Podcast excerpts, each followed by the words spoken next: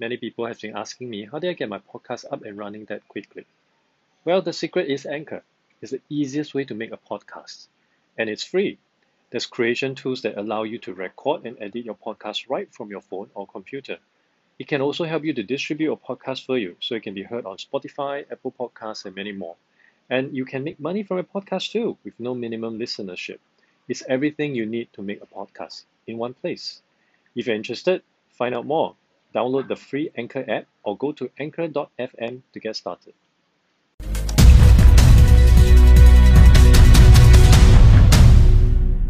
Welcome to more conversations here on Money Mind on CNA 938. I'm Stanley Leong together with Chu Lin. Now, while you and I look forward to ushering in the new lunar year at the end of next week, and parents, I assume, would be busy stuffing money into red packets for distribution before, uh, before then, before Chinese New Year comes around, something else that's also being prepared by some of us, that's just some of us, not all of us, would be uh, that uh, we are preparing that resignation letter. Mm, and it's not, that is not something yeah, you were going to say? I will. It's You're quite not surprising. I will. Right? Okay. Uh, don't put ideas in my head. now, it is typically around Chinese New Year mm. when we see more workers leaving their jobs. But why this time of the year? And if you're a manager receiving such a letter from your staff, should you try to coax him or her to stay by maybe sweetening the employment package? And what are some telling signs that your staff may up and leave soon? While staff turnover is part and parcel of every organization's experience, what can be done to reduce or lessen having a rotating door? Well, we'll put these questions and more to our guest, Adrian Tan, practice leader of Future of Work Tech at PeopleStrong, focusing on the Asia Pacific market. Adrian's been in HR since 2004, from recruitment businesses to career coaching agencies to HR consultancy and resume optimization platform. He's done it all, and he's also able to take your questions. If you want to be part of our conversation, please join us on the phone at 669 11938 or text us or WhatsApp us at 963 11938. Adrian, thanks for joining us today. Well, thank you. Thank you so much for having me. Now, how prevalent are resignations around Chinese New Year time? Are we talking about more after Chinese New Year rather than before? Uh, it would typically be more after Chinese New Year, right after Chinese New Year, and I think there's a few reasons behind it. Uh, I think first of first and foremost, uh, when most company, let's say it's related to bonus, uh, bonus will be given towards the end of the year, or it could be AWS. And it would take some time for you to spend that money, first of all, first and foremost. And second of all, even if you were to resign straight after, you still have to serve a notice period, depending it from a month to three months. So if you average everything out, it would typically typically come in right after Chinese New Year. So it's got nothing to do with Chinese New Year itself. I think it really has nothing to do with Chinese New Year. It just happens that Chinese New Year typically are in the early part of the year. Uh, but having said that, I think New Year as a whole may have a larger effect because every time we go into a new year, we'll be looking at new resolution, new things to do. And I think this build up and drive people to look at something new, something that they want to move into instead of what they have been doing for a longest time. Yeah, and one of those resolutions could be a new job. Definitely. New title. Uh, are there certain, though, demographic groups that may be more footloose, if you like? Demographic, well, if we were to go into age banding, then I believe the younger generation or younger demographic uh, would definitely be more into looking at different things. I think, firstly, because they perhaps have the larger opportunity, they have a larger base. I mean, I give let me contrast it. If someone is currently a CEO and looking for another CEO job, there's only so many CEO jobs out there. Whereas if you're a millennial or someone in their twenties, you are still perhaps in a quite a junior role, and there's a lot of opportunity for you out there, uh, and that basically gives them more options to look at, and of course more motivation to look around. All right, so there's more the, the age banding side of things. Um, but what about gender? It, I wonder if there are any studies that have proven if, if males or, or females are more attuned to want to try different things to keep moving around. I don't have any research, I've seen any research on that. I mm. think uh, by far it is quite a mixed bag depending on who you speak with. But anecdotally, I have seen more in the female demographic that tends to have uh, more jobs within a shorter period of time. Yeah, and it's it may not necessarily be something that happened during the Chinese New Year, but they tend to have more jobs over the same period of time. Well, we've interviewed a lot of recruitment agencies, you know, over the past six months, and um, I think one of them mentioned that right now job security is uppermost on people's minds. So, for I mean, this year, do you expect a lot of job hopping to take place? I think uh, that is always on a constant. Uh, everyone will always feel that I have job security. I don't have to worry. Let me try to find something new until, of course, something hits the fan. Um, but I, I think in today's context, job security, honestly, we have to accept is no longer there. It is unlike the era of our parents where they'll be there from day one until the day they retire. It just doesn't happen anymore.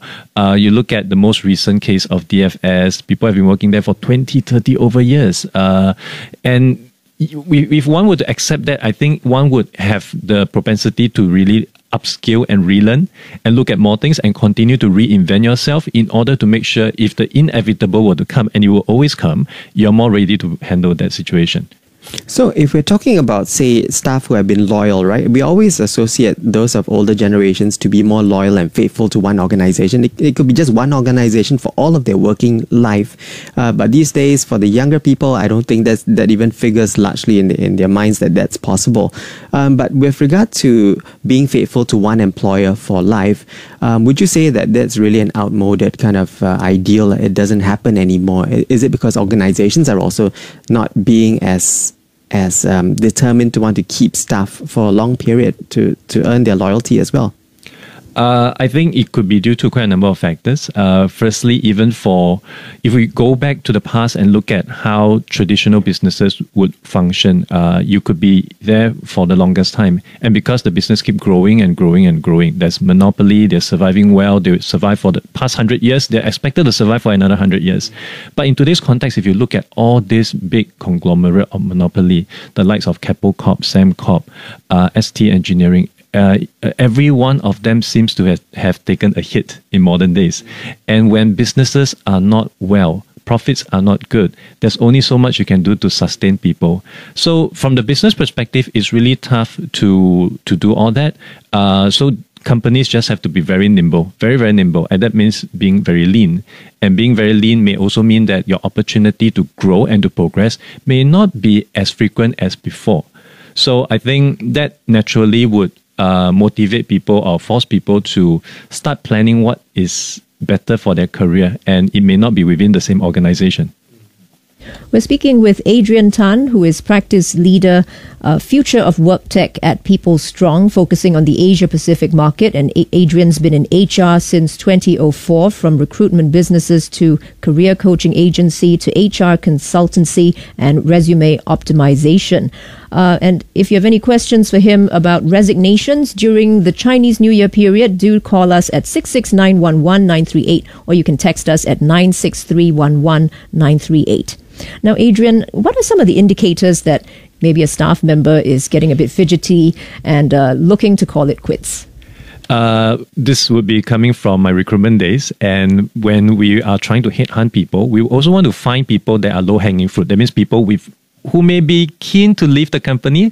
And one of the telltale signs that we observe is when they update their picture on LinkedIn. Nothing else, just picture. Yeah, because they cannot update the content. It is too obvious. So they'll change the picture first. Picture also takes some time to produce. Uh, so this is one of the key telltale signs. And of course, some people may go beyond, make changes on LinkedIn here and there, changing their job title here and there. So all this may be telltale sign they're looking for something else because LinkedIn is only used for two purposes. One, find job. Next, to sell something. If you're not in sales, it's obviously the first one. How important is it to have a photo on LinkedIn? Uh, I would say it is actually quite important. In Singapore, and this is based on old data, uh, I think about a year ago, there's 2 million active Singapore users on LinkedIn. Uh, right now, definitely there's a lot more, uh, which also makes it very convenient for headhunters, recruiters to gravitate towards LinkedIn every time they have a new requisition.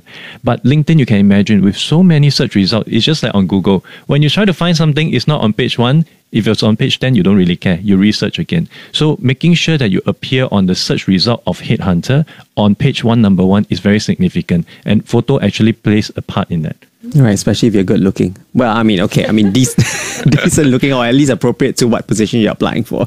Um, but with regard to you saying, you know, that there may be changes on the LinkedIn profile of a person, maybe the picture changes or is updated, does that mean that um, HR uh, recruiters, for instance, are able to track when these changes are made on a prospective um, employee's Facebook, uh, LinkedIn page? Uh, currently, there's no mechanism on LinkedIn to automate all this, so you still have to go in and monitor on a daily basis to see what have changed. You're safe, Stanley. Yeah, I'm safe. but but I did change it before I came back to MediaCorp. Okay. Ta-da! So it worked. Um, but really, what are the indicators besides, say, a photo being changed on your LinkedIn page that may tell an organization or maybe the HR in that organization that, oh, oh, I think this staff is looking to be a little restless here. Uh, there could be multiple telltale signs. Let me share with you the most obvious one. Uh, this happened in my workplace before I started my recruitment business. Someone actually photocopied their resume and left it in the photocopier, forgot to take. I think that's the most obvious telltale sign. You cannot have an excuse for that. but that aside, that being an outlier, I think uh, the telltale sign may be more obvious for your reporting manager because HR manager, unless you're in the HR department, wouldn't get to see you on a daily basis. So your hiring manager or reporting manager may get to see uh, and observe certain changes in your work. Obviously, things like uh, having longer lunches, coming in late, uh, going back a bit early, uh, Friday, Monday, sure MC, you know, this kind of stuff. These are very obvious telltale sign that something is wrong. Actually, is it that bad if, you know, your hiring manager has a hint that you might want to leave? Maybe they'll give you a bigger bonus to entice you to stay? Is that likely to happen? Uh, that might happen, assuming you have always been quite a decent performer, uh, which is also why when it comes to uh, any resignation, especially during the Chinese New Year, around Chinese New Year period, uh, I think company has also risen to the fact that, okay, we need to be prepared. We need to buffer a set of budget to make sure all this are in place so that we can make the appropriate counter offer when times come. Yes, talking about counter offers as well, should there be something that all line managers um, and HR as well uh, should be always ready to to be able to provide that counter offer when they receive a letter that says so and so would like to you know um, advise that I'd like to leave this organization, terminate my employee, um, kind of thing. Should we always be ready to make that counter offer to keep that staff? Uh, it is an easy game to play, but of course, company will also have to bear in mind uh, when it comes to salary, it is never confidential. People will always talk about it at the pantry. So if you were to give a counter offer to one person, and if he or she were to share, everyone else would be perhaps doing the same thing, expecting the same result.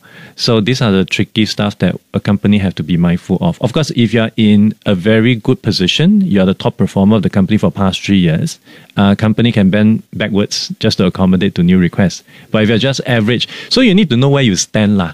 I think importantly. But oftentimes we don't because again, that, that there may be confidential information on the bell curve. Where are you in that bell curve? Um, so, is there any way we can you can advise as to how we can find out where we stand? Uh, HR unfortunately would never share all this because these are very confidential and also it opens up uh, room for dispute, which again no one wants to go into. But I think an easy way is just to check with your peers, check with your colleagues within the same department, maybe also inter department, just to get them their feedback on how they think you are doing in work. Uh, am I doing well? Am I am I messing up? What can I improve on? And if most of these people are telling you good stuff, then obviously you pro- probably is on the right track. Well, uh, on the flip side, let's say you've indicated that you want to leave and your HR or boss has come back with a counter offer. Will you appear to be weak or wishy washy if you accept?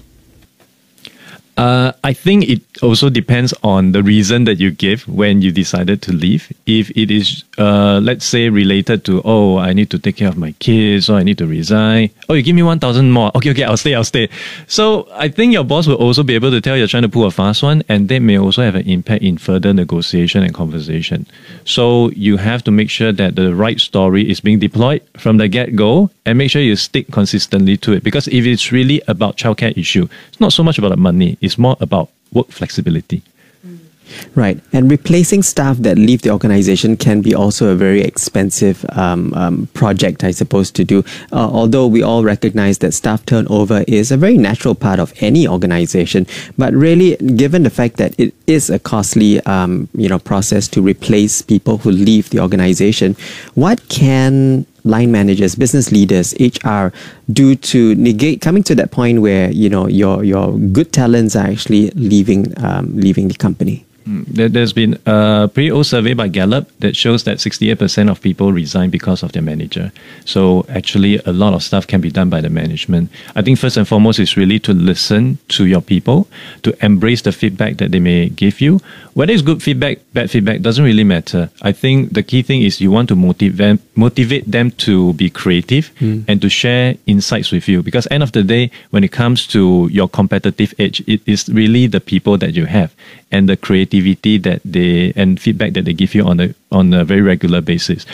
Uh, over and above, of course, there's a lot of engagement stuff that you could do.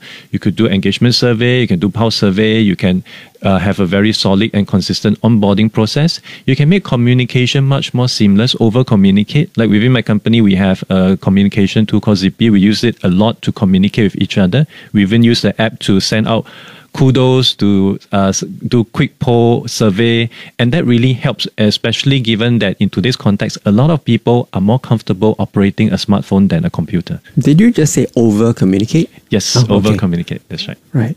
Well um, when it comes to the exit interview what should the employee say?